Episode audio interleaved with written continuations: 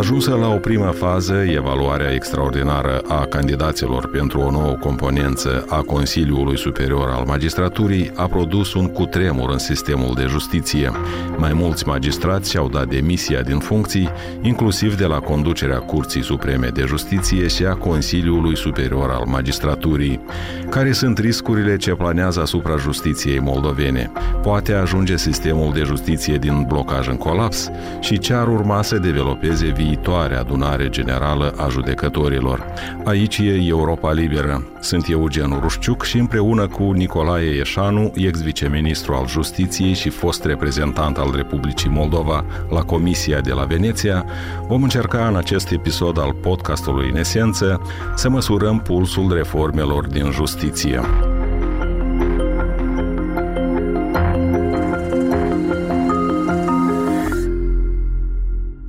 Așadar, domnule Nicolae Eșanu, s-a vorbit și se vorbește mult despre preveting și vetting, iar pe înțelesul cetățeanului simplu despre evaluarea judecătorilor și procurorilor, aceasta fiind partea unei reforme în justiție implementată de actuala guvernare PAS. Recent s-a încheiat faza evaluării candidaților pentru CSM, Consiliul Suprem al Magistraturii, organul de autoadministrare a sistemului judecătoresc.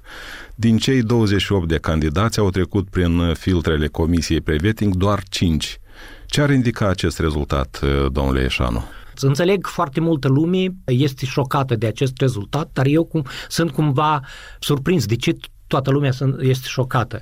Există o opizie quasi generală privind o corupție masivă în justiție. În aceste condiții, rezultatul mai degrabă ar trebui să arate faptul că este firesc, deoarece dacă spunem că marea majoritate a judecătorilor, opinii care, apropo, eu nu împărtă, pe care eu nu împărtășesc, dar dacă acceptăm această idee, atunci este frec. Cu regret, eu trebuie să constat că implementarea acestei evaluări a candidaților la, în funcția de membru al Consiliului Superior al Magistraturii și a procurorilor a arătat mai degrabă carențe a procesului de organizare. Cred că este absolut inacceptabilă practica prin care judecătorii sunt obligați să alerge la toate băncile, să-și găsească conturile care chiar cu sume zero, pe care le nu le folosesc de foarte mulți ani pe când era foarte simplu să se solicite de la toate băncile, legea prevede un mecanism prin care organul respectiv poate colecta informații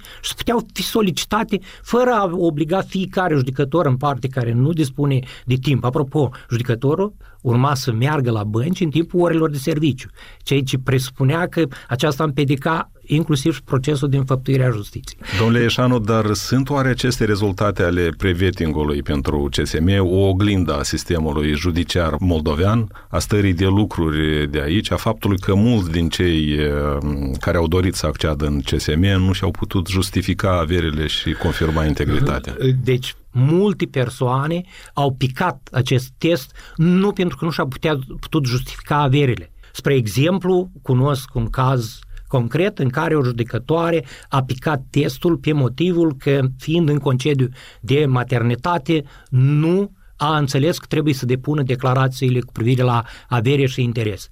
În opinia mea, testul trebuia să fie foarte strict, dar oare asta este problema? Deci societatea noastră vede o problemă în justiție că judecătorii aflați în concediu de maternitate nu depun declarații de avere și interese. Eu cred că aceasta este o dovadă foarte clară că membrii Comisiei de Evaluare nu au înțeles rolul lor să identifice probleme care arată deficiențe sistemice. Noi nu avem nevoie să continuăm practicile total depășite deja când înțelegem schimbările în justiție prin schimbarea legilor. Problema în Republica Moldova, în justiție, ca și în multe alte domenii, este nerespectarea legilor în vigoare. Trebuie spus că această comisie de evaluare, formată din șase membri, trei experți internaționali și trei naționali, nu este un acuzator, iar deciziile acestei comisii nu sunt sentințe, de fapt. Comisia, examinând criteriile de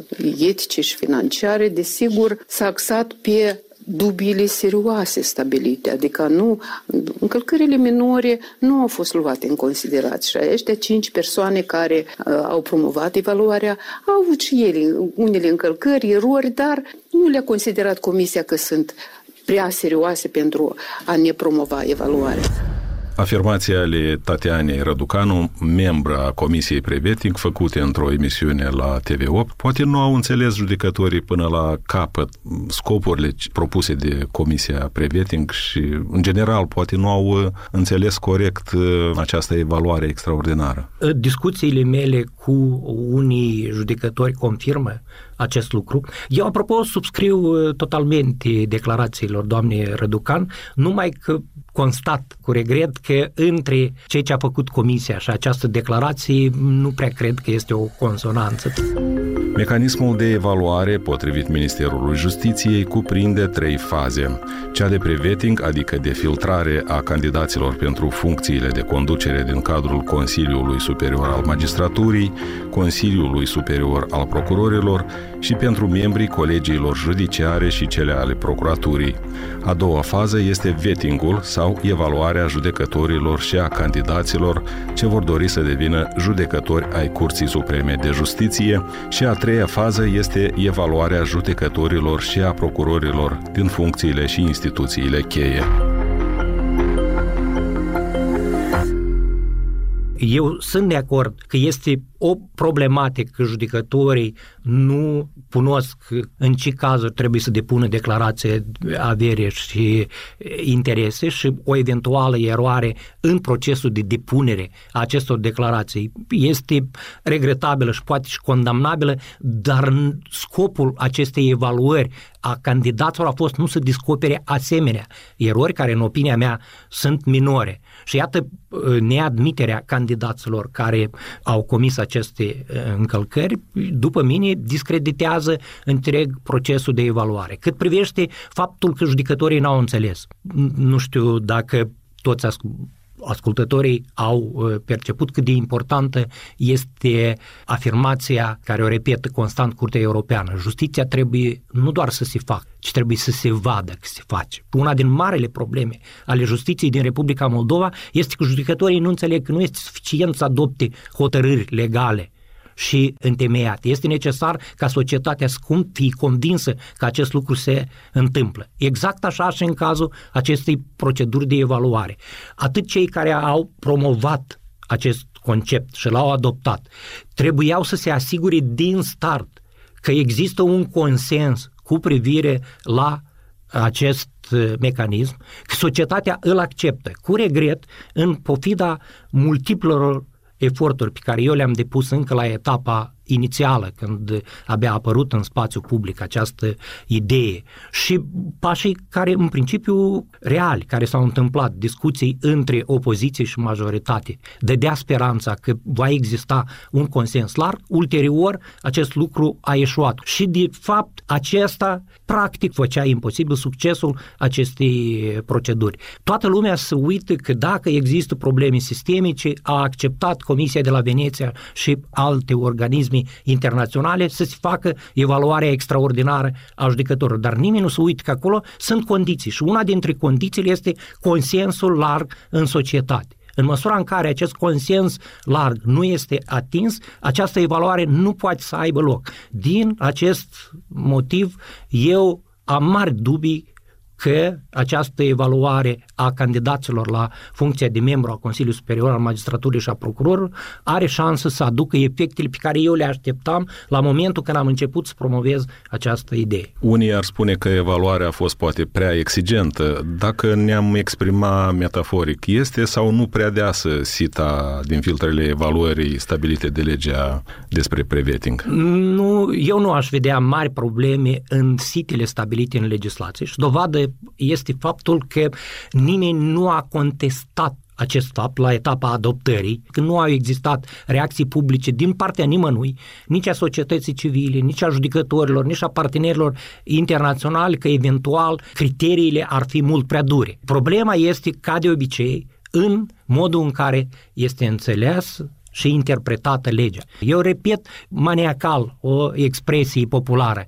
Trebuie să ne învățăm să vedem nu doar paiul din ochii altuia, ci și bârna din propriul ochi. Noi toți avem criterii foarte înalte, suntem foarte exigenți atunci când îi judecăm pe alții și suntem foarte toleranți atunci când ne judecăm pe sine sau când judecăm pe cei care nu ne sunt simpatici. Eu cred că Comisia a comis uh, această eroare și anume că a fost, cum se spune în popor, ieftin la făină și scump la tărâță. Deci ei au aplicat criteriile respective după mine neuniform și au dat o importanță lucrurilor care nu sunt primordiale la momentul actual. De cealaltă parte, domnule Ieșanu, Bruxelles a salutat felul în care are loc acest proces în Republica Moldova. Bună oară, ambasadorul european Ianis Majeix a spus la Europa Liberă că, citez,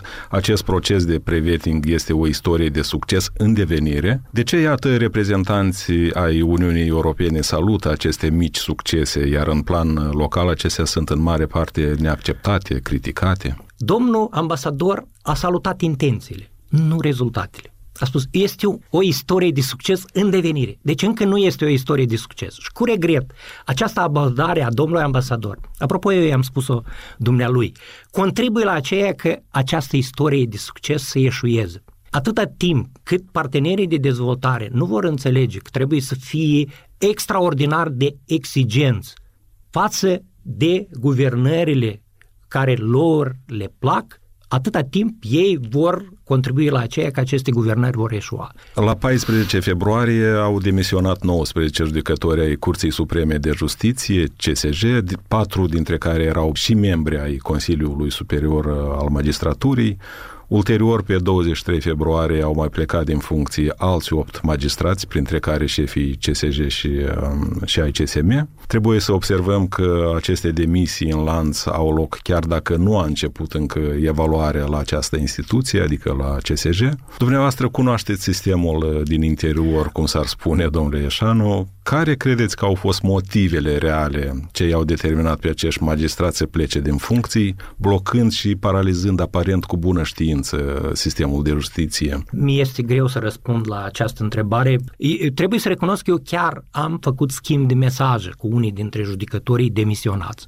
Mi-am exprimat îngrijorarea în legătură cu faptul că persoane în care eu am o anumit uh, încredere au dat uh, temei pentru concluzia că ei boicotează reforma. Este un lucru extraordinar de trist și eu chiar i-am rugat și am rugat să transmită la toți judecătorii că ar fi bine să explice ei public de ce a demisionat fiecare dintre ei. Dar eu, dumneavoastră ce concluzii v-ați făcut din această eu nu, eu nu, fac, eu nu fac concluzii atunci când premizele nu permit. Și eu pot doar regreta că persoanele își permit speculații de genul că au demisionat din cauza cutare fără să existe premize. Da, putem suspecta că s-au speriat de evaluare. S-au speriat magistrații de evaluare sau de faptul că riscă să-și piardă anumite bunuri, anumite privilegii în Nu, că, nu în procesul de evaluare nu se pierd bunuri și privilegii. Procesul de evaluare poate deschide calea pentru ca ei să piardă, deci să constată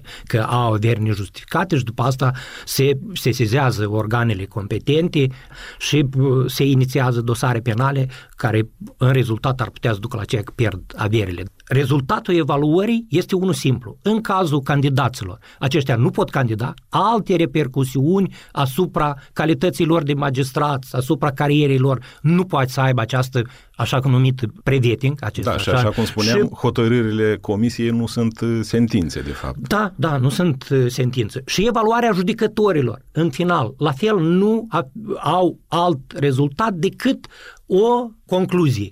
Pot continua activitatea sau trebuie să plece din sistem. Deci ei nu-și pierd averile, nu-și pierd perspectivele de a avansa în carieră și așa mai departe. Eu cred că pentru autorități este indiferent. Ei trebuie să constate un fapt, că Curtea Supremă de Justiție practic este paralizată. Și eu sper, mi-am exprimat mai de, de multe ori speranța, că Ministerul Justiției în special și alte autorități în particular lucrează intens asupra unui plan de acțiuni prin care să soluționeze această problemă, că noi intrăm într-un cerc vicios.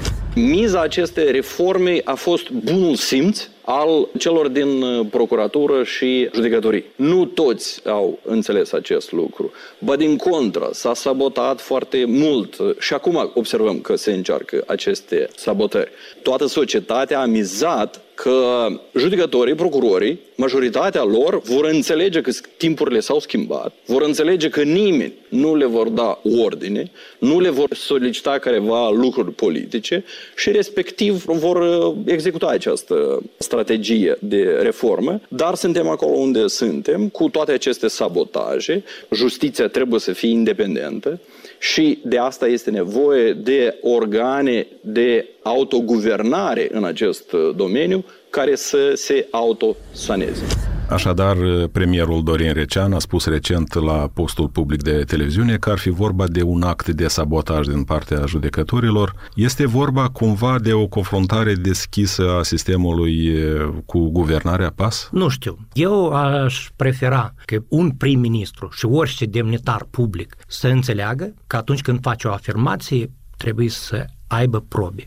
Din ce văd eu, sabotajul este doar în imaginația celor care consideră că oricine are o opinie contrară este aproape că dușman al poporului. Poate că sabotează judecătorii, posibil, dar eu nu văd care sunt circunstanțe care ar permite aceste concluzii. În condițiile acestui blocaj în justiție, cum ar putea evolua sau involua lucrurile în continuare? Mai devreme sau mai târziu, această situație oricum va trebui depășită. Întrebarea e cât se poate de scurtă. Cum? Simplu, respectând regulile și am să spun un lucru care nu este evident și cu care nu este de acord, cred că, absoluta majoritate a societății, dar în care eu cred ferm. Schimbările în justiție se vor începe când schimbările se vor începe în Parlament și la guvern. Atâta timp cât guvernul va continua să promoveze regula. Noi facem ce putem, dar voi respectați legea, șanse că în justiție lucrurile se vor schimba cu adevărat sunt egale cu zero. Atâta timp cât Parlamentul, Guvernul, primul lucru cel mai simplu, iată eu vă garantez, urmăriți, respectă transparența procesului decizional sau nu atâta timp nu va fi respectat, atâta timp noi vom vorbi despre ceea că în justiție este mizerie. Dar mizeria este pentru că se transmite un semnal. Încercați să testați limitele legii. Și așa cum guvernul și parlamentul, pentru că ei pot și au pâinea și cuțitul în mână, trec dincolo limite, la fel le trec și justiția și cetățenii în general. Adunarea Generală a Judecătorilor, care va avea loc uh, la 17 martie, ar putea cumva pune punctele pe I să aleagă o nouă componență a CSM-ului? Nu că ar putea, eu sper că o să poată. Apropo, au o posibilitate de a demonstra că toate insinuările privind blocarea procesului sunt false. Dacă judecătorii nu vor înțelege responsabilitatea care le revine și nu se vor prezenta la adunarea generală a judecătorilor, care este o condiție absolut obligatorie pentru a debloca criza din e, sistem spre care ne îndreptăm, aceasta o să fie foarte grav. Și iată, atunci o să existe deja o circunstanță care o să permită să spune majoritatea judecătorilor din Republica Moldova blochează procesul. Dar acest există lucru. riscuri ca această adunare generală să nu se convoace? Nu, ce înseamnă există riscuri? O să vedem câți judecători avem care înțeleg ce înseamnă să fii judecător. Deci dacă nu va fi quorum și adunarea nu va fi deliberativă, pentru mine o să fie un semn foarte clar. În sistemul de justiție din Republica Moldova sau judecătorii din Republica Moldova nu se ridică la nivelul minim așteptărilor. Și atunci concluzia că majoritatea judecătorilor din Republica Moldova nu își merită statutul, va avea o confirmare obiectivă. Eu sper că lucrul ăsta nu se va întâmpla. Admiteți un colaps al sistemului de justiție? Aici responsabilitatea deja eu trec de la judecători la uh, legislativ și executiv. Da, judecătorii pot să saboteze. Responsabilitatea, într-un final, va reveni guvernul și parlamentul să identifice soluții extraordinare. Inclusiv, eu sper că cei responsabili astăzi lucrează asupra soluțiilor pentru situații de avarie, pentru că noi nu putem să rămânem ostaticii judecătorilor care ar putea bloca întreg procesul pur și simplu neconvocându-se în mod repetat la adunări. Deci este necesar să se vină cu soluții pentru a deblocat situația. Deci Ministerul Justiției, de pe acum, fără să aștepte să vadă dacă o să vină sau nu, trebuie să aibă soluții pentru ce se întâmplă dacă judecătorii nu vin. Cine ar mai fi indicat să discute, să dialogueze cu magistrații în contextul acestei crize, sistem, guvernare? Cineva ar putea să spună că prim-ministru, dar dacă vă amintiți, în societatea a existat o reacție foarte dură atunci când doamna Maia Sandu s-a întâlnit cu membrii Consiliului Superior al Magistraturii. Apropo, aceste întâlniri sunt foarte sensibile pentru că lasă loc pentru percepția că justiția și guvernul sau eventual președintele se implică în domeniul justiției. După mine, ministrul justiției este actorul principal care trebuie să asigure dialogul dintre justiție și autorități și nu cred că este binevenit să se implice primul ministru sau eventual doamna președinte în această materie. Știu că sunt în sistem oameni onești și muncitori. Cu acești oameni vom reface încrederea în sistem și în stat. Pe acești oameni o să-i susținem și o să-i încurajăm. Vom insista să ducem până la capăt acest efort, oricât de mare va fi rezistența. Miza e prea mare ca să ne lăsăm învinși de dușmanii luptei cu corupția sau de problemele tehnice ale acestei reforme. Îi invit pe oamenii din sistem care țin la țara noastră și la viitorul copiilor noștri să lucrăm de aceeași parte a baricadei, de partea Moldovei, de partea cetățenilor noștri. Un fragment din declarația președintelui Maia Sandu din septembrie trecut la un forum dedicat reformei justiției a fost un apel cât se poate de limpede la adresa celor din sistemul de drept. Magistrații nu au auzit sau s-a făcut a nu a auzi îndemnul Maia Sandu? Sună foarte frumos acest îndemn, numai că eu nu văd valențele practice acestuia. Ce exact se aștepta să facă judecătorul? Iată, este necesar să avem un dialog sincer. După cum spuneam, este necesar să începem să respectăm legile, astfel încât judecătorii să aibă după ce să se orienteze. Deci în momentul în care judecătorii vede că doamna președinte respectă legea, ei înțeleg că în țară au venit vremurile în care legea este în capul mesei. În cazul în care doamna președinte crede că poate să-și permită atunci când consideră să inventeze mecanisme prin care să asigure alegeri anticipate, să se prefacă că respectă regia conform căreia trebuia să părăsească pas și să nu lasă temei să fie percepută ca ar menține careva conexiuni cu pas în calitate de președinte. Îi se pare că este un lucru minor, dar acestea sunt lucruri extraordinar de puternici. De la mesaje frumoase trebuie să trecem la fapte frumoase. Domnule Nicolae Eșanu, dacă ați fi fost dumneavoastră ministru al justiției anul trecut, atunci când a fost pornită această reformă, cum ați fi procedat? Cum, de unde ați fi ați pornit? Fi... Ce greșeli din punctul dumneavoastră de vedere a comis, dacă a comis guvernarea în promovarea acestei reforme complexe în justiție? Dacă ne referim strict la această pre-evaluare și acest pre-dating, eu sunt convins că eu reușeam să asigur consensul și societatea ar fi acceptat aceasta. Spun acest lucru în cunoștință de cauză pentru că eu am asigurat o punte de comunicare între fostul ministru al justiției și Partidul Socialiștilor. Partidul Socialiștilor a acceptat să delege o persoană concretă, Maxim Lebedinski, care trebuiau să comunice cu domnul Litvinenko și să asigure consens. Nu s-a întâmplat pentru că după asta eu mă întâlnesc cu domnul Litvinenko, spune că nu vor socialiștii să discute, mă întâlnesc cu domnul Lebedinski, cel scoate telefonul și mi-arată de câte ori domnul ministru nu i-a răspuns la telefon. Blocajul din sistem care este inevitabil, cel puțin la Curtea Supremă de Justiție, vacanțele din sistem sistem care vor apare ca urmare a estimării mele că 30-40% din judecători și procurori nu se vor mai regăsi în aceste funcții benevol sau forțat. Cum suplinim aceste vacanțe? Să nu pierdem din atenție importanța evaluării procurorilor, care eu estimez va fi mult mai dureroasă, aș spune, decât în cazul judecătorilor.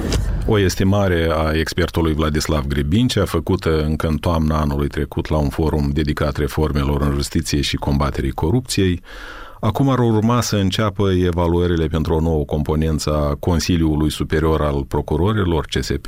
La ce să se aștepte societatea moldoveană, domnule Ieșanu? Cum credeți că va decurge acest proces în cazul procurorilor? Cu regret, nu prea există premize să credem că va fi diferit de ceea ce s-a întâmplat la judecători. Eu sper că membrii comisiei au înțeles. Am văzut deja declarații despre genul că ar trebui să vedem că nu trebuie să fim foarte excedenți. Apropo, am văzut o declarație care pe mine mă îngrijorează a experților care spun exigențele pentru judecătorii de la Curtea Supremă de Justiție trebuie să fie mai puțin drastice decât exigențele pentru membrii Consiliului Superior al Magistraturii. În opinia mea este o înțelegere fundamental greșită a scopului pe care noi îl urmărim.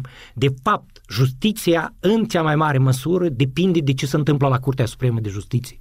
Acolo este punctul final. Deci dacă avem o curte care funcționează foarte bine, noi avem justiție. Dacă Curtea Supremă nu funcționează, justiție nu avem, chiar dacă la primul nivel avem cei mai buni judecători din lume. Și a spune că trebuie să fie mai puțin drastice criteriile pentru Curtea Supremă de Justiție, după mine este foarte straniu. Îmi amintesc de o afirmație a ambasadorului american Kent Logsdon, care spunea că reforma justiției moldovene este ca și cum ai construi un avion în timp ce acesta zboară. Domnule Eșanu, acest avion este în stare de zbor acum sau riscă să intre în picaj?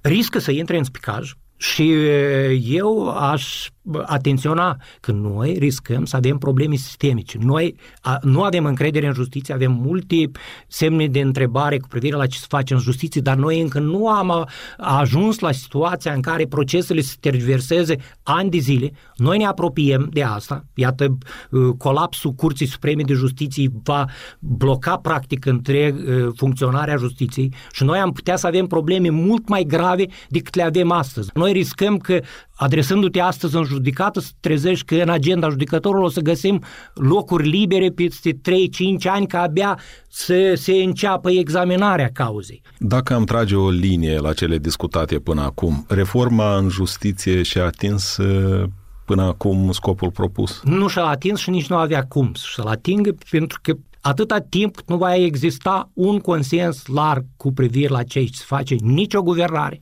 niciodată nu va putea să aibă rezultate palpabile. Cine controlează acum justiția moldoveană? Nu știu cine controlează justiția moldoveană. Eu cred că foarte multe mituri avem aici, inclusiv politicienii care cred că controlează justiția, nu o controlează în realitate, cu justiția moldoveană să fac multe târguri. Despre ce fel să... de târguri vorbiți? Foarte simplu. Dintre politicieni și justiție. Pol- politicienii închid ochii la multe încălcări pe care le comite justiția pentru a-și atinge scop. Politicienii noștri și societatea, apropo, și seariștii dau sentințe. Eu consider că X este criminal și aștept doar sentințe de condamnare. Justiția înțelege acest lucru, închide ochii la foarte multe încălcări procesuale și asigură rezultat. Deci politicienii sunt absolut convinși că ei, de fapt, justiției îi cer și îi spun să facă ceea ce este legal. Dar lucrul ăsta este în realitate devastator, pentru că noi trebuie să lăsăm justiția să-și facă treaba în conformitate cu normele procesuale. Nicolae Eșanu, mulțumesc pentru această discuție. Mulțumim! Podcastul în esență a ajuns la final. Mai multe episoade sunt accesibile pe Apple Podcasts, Google Podcasts, pe YouTube iar pentru cei din străinătate și pe Spotify. Găsiți produsele audio ale Europei Libere și pe pagina de internet moldova.europalibera.org, pe Facebook și Instagram. De luni până vineri, Europa Liberă vă invită să ascultați podcastul pe agenda. La fel, în fiecare zi de luni, podcastul Reporterii. Iar în zi de marți, odată la două săptămâni, podcastul Laboratorul Social. Vineri, Europa Liberă vă invită să ascultați podcastul Dincolo de știri, iar pentru a nu rata niciun episod și niciun podcast al Europei Libere, abonați-vă. Așa ne ajutați să mergem mai departe. Eu sunt Eugen Rușciuc, vă mulțumesc pentru atenție. Ne reauzim săptămâna viitoare într-un nou episod al podcastului În Esență.